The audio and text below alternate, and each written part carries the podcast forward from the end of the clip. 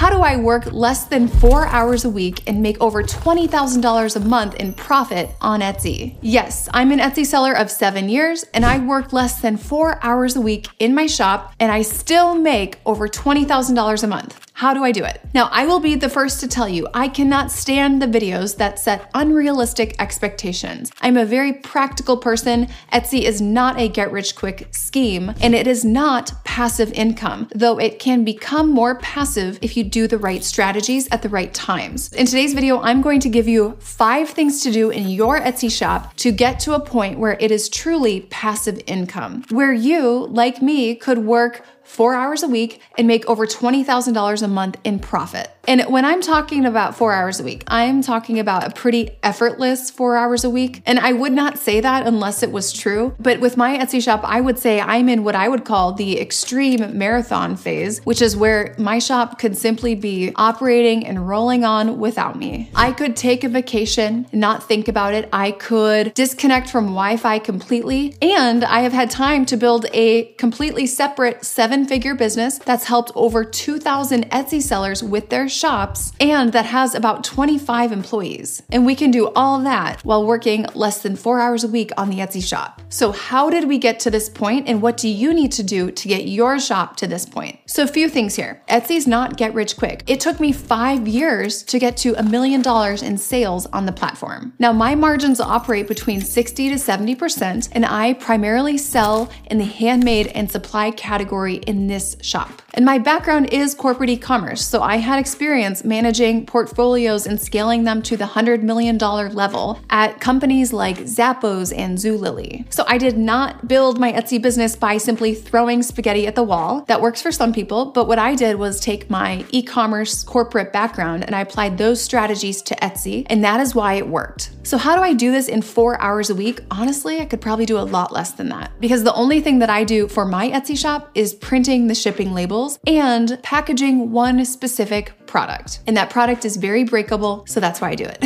the path to getting to this point was blood, sweat, tears, a lot of coffee, a lot of sleepless nights, and even getting vascular surgery in both of my legs. Now, that's another topic for another video. Before I give you these five things, please comment below if you want your Etsy shop to become passive income or if you intend for it to always be something that takes full time hours from yourself. I would love to hear which side of the fence you fall on. All right, the first way to get to the point where you're working less than four hours a week on your Etsy shop is with how you build your product mix. Now, I recommend building your product mix so that it is scalable and so that it is not fully dependent on you. Now, a scalable product mix absolutely does not mean it has to be digital or print on demand. You can still become the constraint of your business with digital and print on demand if you refuse to outsource anything. But if you are doing a physical product mix, I highly recommend keeping that end goal goal in mind. So, my issue was that my end game was not specifically to outsource anything. My goal with my Etsy shop was to make six figures in profit per year. But that quickly changed when I accomplished that by the second year. So, since I didn't have scalability in mind, I was making these custom floral arrangements that would have been really difficult to train people on. So, if you intend to make multi six figures in profit on Etsy, I recommend deciding when and if you want to start to buy back your time to make it more passive. If you think you're going to want to buy back your time at some point and start to outsource things without sacrificing your income, I do recommend thinking about a product mix that would be really easy to train someone on. And when I decided to go this route of scaling through outsourcing, that is when I decided to add supplies to my shop. A supply business is really about picking and packing, right? Super easy to outsource and train someone on. So think about your product mix so that it's not reliant on you. All right, the next thing you want to do is to make a list of the lowest dollar per hour tasks for your Etsy shop and outsource those first. So this could be something like if you are digital or print on demand, maybe making the graphics or the designs, maybe the mock-ups, or maybe it could be something like packaging orders, building boxes, prepping orders and materials, processing inventory, or maybe updating your social media or your Etsy listings. So the first time I outsourced the lowest dollar per hour tasks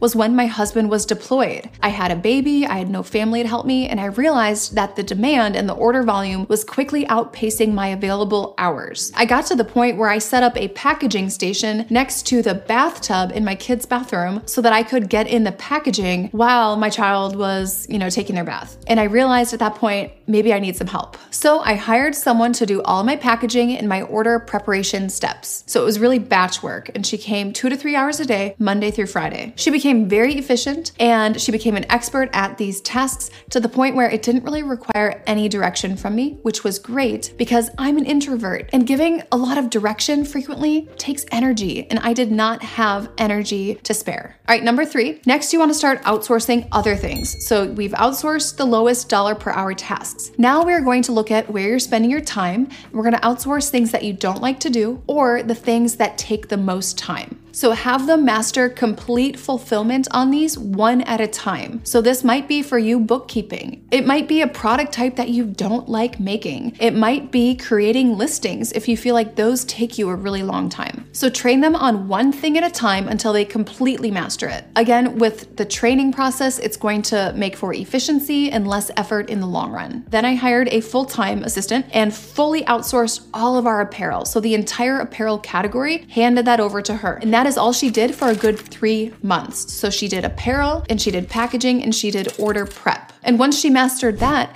then we moved her onto a new product type each week. And we had about 20 product categories in our shop. And so each week she mastered a new product type and she would make all the orders for that product type. And that really left me with products that were the highest risk or, you know, working with the most difficult customers. All right, the next thing you're gonna wanna train them in on is the most challenging orders. So that last piece of the business that you are holding on to, whether it be high touch customers or more challenging customers or products products, next you're gonna wanna hand that off. Teach that person how to make decisions on these challenging orders, almost like a decision tree framework. Stay accessible to your employees at this time, but also let them make some mistakes. And this was the point where I gave up 100% of production. And that was even on the most expensive $600 items that we had in our shop. And those were some of the most difficult customers. So you have to remove yourself mentally from the product and detach a little bit. So realize it's not a life or death thing, right? Like for me, it was a floral decorations. Like no one one's gonna die. You know, it's gonna be okay. It's not brain surgery. So detach a little bit from the product and the process, let the person make some mistakes, and realize that you have two alternatives. One is you can hold on to control of everything and limit your growth, never see the full potential of your shop because you are the constraint of it. Or number two, you can relinquish control and accept that there will be more bumps in the road, but in the long run, it will be worth it because you are buying your time back. And that is going to be more sustainable sustainable growth, your shop might be able to go on for twice as long and grow twice as big because it's not fully reliant on you. So, this takes a level of detachment and really viewing your shop like a business owner and not like an artist. Because in order to achieve amazing growth beyond what you could ever achieve by yourself, it's going to take some level of being uncomfortable. And the last and final thing that I recommend giving up is the customer service. I do recommend hanging on to that because that is how you can keep your finger on the pulse of are things generally going well, or do you have to work on some processes? At first, I gave this customer service role to my husband, and then I kind of saw how it went, and then I handed it off to our employee. It's good to remain available for questions at the beginning, but over time, this person is going to learn how you like to respond to questions, and that will be a good set of SOPs, standard operating procedures, for them in the future. So now I have one full time employee who works five days a week on my Etsy shop. And she's a mom, she's a military spouse, so it's amazing to be able to offer that to someone else when they're looking for a flexible job that can fit into their schedule. So while she is here working on the Etsy shop and managing that, I spend my days working with my team. We have about 25 people on the team, helping over 2,000 Etsy sellers with their shops. And I still keep tabs on our Etsy shop since it's still a playground and it's a place where we can test strategies. But my level of involvement is basically printing the shipping labels. And why do I do that? Because it gives me an idea of both input and output. It's really the only time that I have available in my day to see what is actually selling. So if you are looking to build an Etsy shop that is passive income, where you work very, very little to make a lot of money, it is 100% possible. But I can guarantee that it will not start that way. So I recommend really putting in the work, the effort, rolling up your sleeves, and building the foundation of strategies to even make it scalable. And this will give you some clear SOPs that you can give to your employees when you are ready to start outsourcing. When you're doing this, just be patient and keep that cost and benefit relationship in mind, and keep in mind why you are outsourcing. Why do you want to grow this? If you need help buying your time back with your Etsy shop and getting it to a place where it is more passive income for you, head over to our Instagram. It's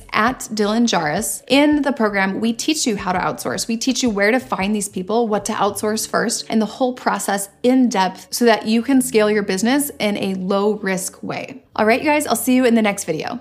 I've gone from about 1,500 to $2,000 in revenue a month to currently, before the month's finished, $4,200 in revenue. I only joined multi six figure um, Etsy Blueprint about four weeks ago now.